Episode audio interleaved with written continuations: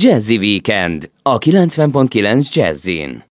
Ahogy már megszokhatták a 90.9 Jazzy Jazzy Weekend hallgatói a műsor utolsó nagy etapjában, itt van velem Deák Judit idegenvezető, a Magyar Idegenvezetők Egyesületének elnöke, és ezt nem győzöm hangsúlyozni, mert ha valaki fönn van egy egyesületnek a csúcsán, azért ott sok-sok tudás van, és Budapestet mi is szeretjük, nem véletlenül élünk itt, és a múltkor szegény Juditba, hogy szoktam, megint belefolytattam a szót, mert hogy szeretett volna a 13. kerületről beszélni, hát mi meg szeretnénk azt bőven bővebben hallani, de mielőtt elkezdjük azért az évfordulókról sem fogunk megfeledkezni. Szervusz Judit! Jó reggelt, szervusz! Semmi probléma nincsen. Egészen addig, amíg van egy következő alkalom, van. tudod, úgyhogy igen. Akkor évfordulókkal kapcsolatosan, ami nekem nagyon, azért nagyon tetszik, mert ugye nem magyar a dolog, tehát nem magyar az alap, de van egy kis köze Budapesthez, 450 év, 1571-ben, első Erzsébet angol királynő megnyitotta a Sir Thomas Gresham által alapított királyi tőzsdét. Ez a Royal Exchange volt, ennek a palotáját megnyitotta Londonban. A Gresham ház, tehát a Gresham Igen. palotának nevezik nálunk a Four Seasons, és akkor ha az ember fölnézett, általában nem néz föl, de mondjuk, ha fölnéz, mégiscsak egyszer csak megfogadja, amit én mondok, és fölnéz ugye a szemmagasságtól magasabbra, akkor azt lehet látni, hogy középen a tető alatt van egy ilyen, mint egy nagyon nagy dombormű, tehát tulajdonképpen majdnem, hogy szobor, de azért inkább az egy dombormű, egy jó nagy kép a portrészről Thomas Greshamről.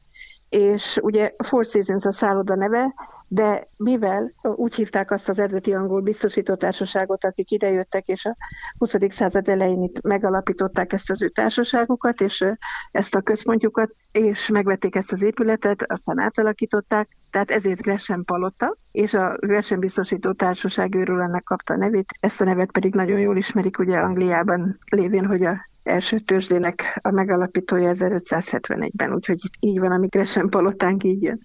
Aztán Madács Imre születésnapja van, Csonka János születésnapja, ő az, aki a gázmotort használt előszületve, Bánki Donáttal a robbanómotort, és rengeteg-rengeteg 50-nél több műszaki találmánya van. Itt van Lajta Béla, aki már ugye a mi szívünknek kedveső Lechner követő építész volt, és hát fantasztikus műveket alkotott, főleg a fővárosban.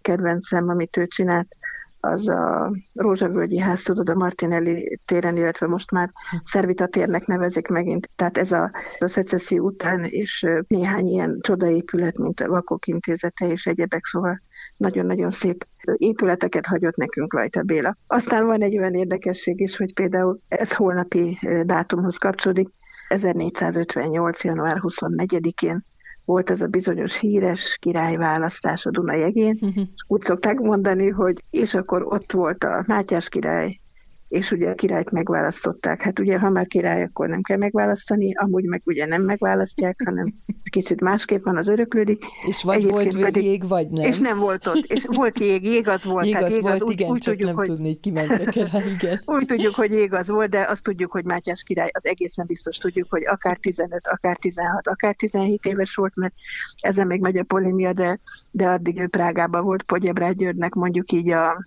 vendégeként, ugye, tehát, hogy bezárva. A dátum csak az, hogy a, a Mátyás királyt a Dunajegén királya választották, holnap van ennek az évfordulója. Én azt gondolom, hogy a Dunajegéről akkor térjünk vissza egy kicsit újhívott városra, jó, mert hogy ott is van egy jó darabig Duna, 13. kerület mellett.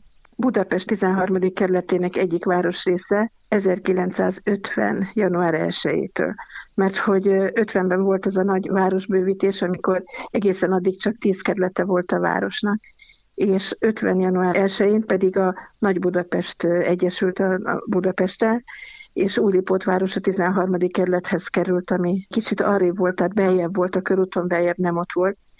Így alakult ki, és így épült ki ez a rész, amit most Újlipótvárosnak, illetve a köznyelv az gyakran Lipóciának nevez. Nézzük meg, hogy miről beszélünk. Van a rakpart. Sokan úgy mondják ugye még mindig, hogy a Pesti alsó rakpart, ezt Kárluc rakpartnak hívják egy ideje. Kárluc ez a, ez a svájci konzul volt, aki sok zsidót mentett, sok magyar segített a, a vész korszakban, és éppen itt volt egy ház, ahol ő működött a 13. kerületben, tehát a Kárluc rakpart, akkor a Margit hídtól a Dráva utcáig, tehát ez, az, ez a rakpart szakasz.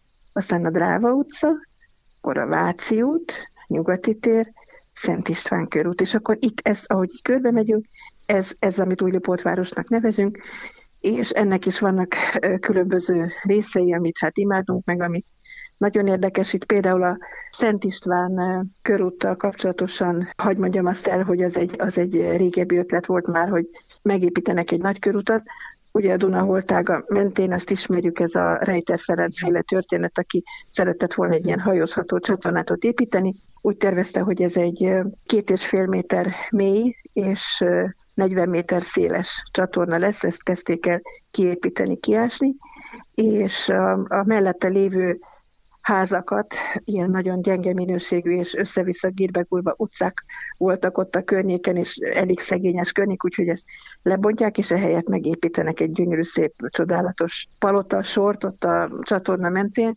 hajózható csatorna mentén, na mindegy, a csatornából lett a nagykörút, de a házakat lebontották, 251 épület volt, ennek a 70%-a földszintes volt, tehát mm. a nagykörút környékét mondom. Igen. 20%-a volt egy emeletes, és csak a 10%-a volt két emeletes, úgyhogy főleg földszintes ház volt, tehát körülbelül 150 a 250-ből ez földszintes Igen. házikó volt, Igen. és nem elég rossz minőségű, és most pedig a Nagykörút két oldalán látunk 512 darab házat, aminek a nagy része megépült a milleniumra, mert ugye akkor akarták befejezni, és a kis része meg csak így csöndben mondom, utolsó házak 1912-re készültek el, mert hát a magyar építőipar az nem csak most szokott csúszni, hanem ez, ez hát régebben ez, is így volt. Ez kell, ez egy Ó, magyar hát, sajátosság, nincs ezzel persze, probléma. Persze, nincs. Ha már nem hajózunk, hanem a 4-es 6-os villamost használjuk Úgy, a nagykörúton, akkor nekünk már mindegy, azért szóltam közbe megint, mert zenélünk egy picit, és utána hagylak, hogy mondjad,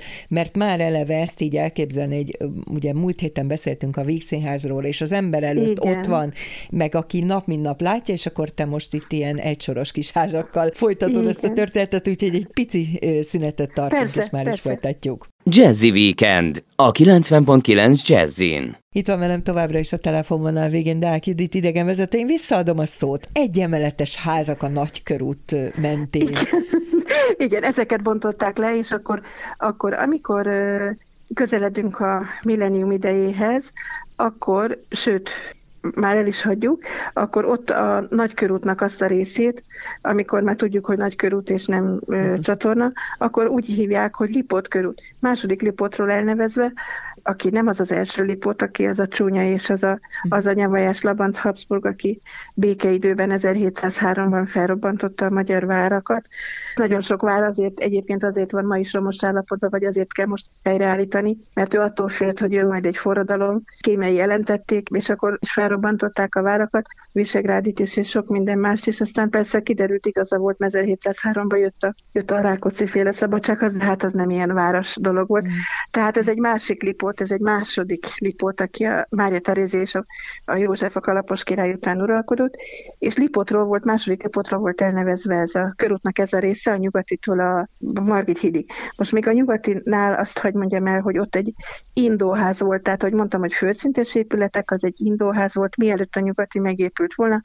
A nyugati pályaudvar az 74-77 között épült, és az Eiffel művek építette, és az Indóház, ez is már ilyen vasútállomás volt, inkább azt mondanám, nem olyan nagyszabású, ahonnan ment Vászra az első vonat, úgyhogy ez volt az egyedüli jelentős épület ott ezen a vonalon, ahol lebontották és újjáépítették ezeket a házakat. Korábban beszéltünk Széchenyiről, és beszéltünk arról, hogy mennyi minden dolgot hozott, fejlesztett, ajánlott fel, megalapított, és így tovább.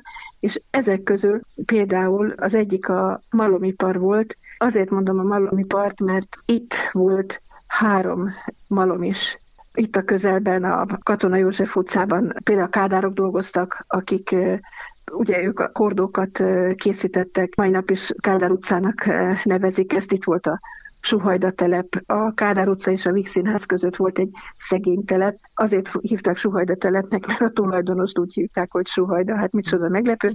És 10-15 négyzetméteres lakások voltak itt, amit a munkások számára alakítottak ki, akik ezekben a malmokban dolgoztak. A Nagykörúttal párhuzamos volt a Fegyvergyár utca, ez volt a tengelye vagy a fő utcája ennek a, ennek a területnek a Suhajda telep mögött, és sok más gyár, illetve kisebb üzemek és, és műhelyek működtek. Itt, például a Magyar Villamossági Műveknek volt egy telepe, akkor volt a szeszgyár, volt parkettagyár, malmok sorban, és ezt kiszolgáló műhelyek voltak, tehát hogy itt szép lassan ugye elindult az az ipar, ami aztán később Angyalföldre volt jellemző, ugye Váci út és kifele. És akkor itt vagyunk most a, a Szent István körúton. Itt a Szent István körútról, hogyha bejebb megyünk egy picit, akkor látjuk például a Pozsonyi úton, ugye az a nagyon-nagyon elegáns utcája ennek a, a kerületnek, a Palatinus házakat. Ezt a Palatinus házak egészen ismert nevük van, 1911-ben építették fel, ezek már nagyobb házak voltak, nagyobb lakások voltak. Korábbiakban említettük a fővárosi közmunkák tanácsát, ugye a közmunkatanácsot, és 1928-ban jött egy rendelet, hogy a Szent István parkot kell létesíteni a volt parkettagyár helyén, és ezért egységes stílust írt elő ez a közmunkatanács a környékházaira. És ezt kiegészítendő, 33-ban még azt is megszabták, hogy az utcák hol lesznek pontosan, meg a beépítéses, azt a keretes beépítési módot kitalálták és elfogadtatták, és a területháza és Szent István környéki szép házakról beszélünk, hogy azok jellem, jellemzően 5-6 emeles téglaépületek, gyakran belső udvarok van, amelyek a kertek gyönyörűen növényekkel beültetettek, és ezek között van historizáló stílusban, Art Deco és Bauhaus stílusban épült házak. Nagyon hamar népszerűvé vált ez a közép és a felső középosztály beli értelmiségi körében, és számos elismert művész, tudós, tanár, ügyvéd, orvos nőtt felítésát költöztek ide, és ami érdekes, hogy mai napig kicsi a fluktuáció, tehát nagyon kevesen mhm. költöznek el, vagy költöztek el innen. Igen. Abszolút. Ez, én, én meg vagyok lepődve néha, amikor látok egy-egy ilyen belső udvarról fotót, hogy az ember nem tudja elképzelni, hogy kívül a sok autóval szennyezett szűk utcákon, ahol rengeteg a jobbkéz miatti baleset, tényleg egy igazi ilyen zsúfoltnak tűnő belváros, és maguk a lakások és a belső kertek élete az az így, így megtelik, és most azért is szóltam bele, mert lejárt a műsoridőnk. De én nem, nem szeretném adod. itt abba hagyni, mert egyszerűen úgy beleringattál ebbe az egészbe, és tényleg nem csodálom, hogy aki ott lakik, ha lehet nem költözik el, van egy-két ismerősöm, aki onnan elköltözött, és én nekem kerekedett ki a szemem, hogy hogy tudták ezt igen, megtenni. Hogy, hogy, igen, igen. Ez annyira igen, izgalmas, annyira izgalmas. De akkor legközelebb például a Főnix házról beszélhetek, ugye, mert ez pont az, amit mondtál, hogy gyönyörű szép épületek kívülről azt látod, hogy egy-egy utca szinte, és besétálsz, és olyan, mintha egy ilyen elvarázsolt parkban lennél, hogy padok, rendezett park, bokrok, virágok, középen valaha szökőkút volt, most nem, most is egy, most virágok vannak, és zöld növények, de egy ilyen kőrakás, ahol volt ez a szökőkút. Ja, és fák a kertben bent. Hmm. Nekünk ott volt egy darabig irodánk, és én egy pár évig jártam oda, úgyhogy szerelmes vagyok ebben De a tulajdonképpen a Pozsonyi út is ugye maga egy fás, Hogyne. gyönyörű Hogyne. utca, ha az autók nem lennének, akkor sokkal jobban éreznénk. Én nem akarok hát. most se autóellenes lenni, semmi igen, igen. városépítő, viszont itt mindenképpen folytatjuk, és jó, jövő héten jó. várlak vissza a műsorban, most Nagy pedig örömmel. nagyon szépen köszönöm ezt a kis sétát, amit megtehetnek önök is, nyugodtan kimehetnek, és a 13. kerületet egy picit körbejáratják, aztán majd jövő héten Judittal megyünk egyre mélyebbre, és akkor, akkor lesznek újabb túrák. Köszönöm még egyszer, hogy itt voltál, a hallgatóknak pedig a figyelmet, tehát jövő héten szombaton 8 órakor itt a Jazzy Weekendben várom Önöket, búcsúzik a műsorvezető László B. Katalin.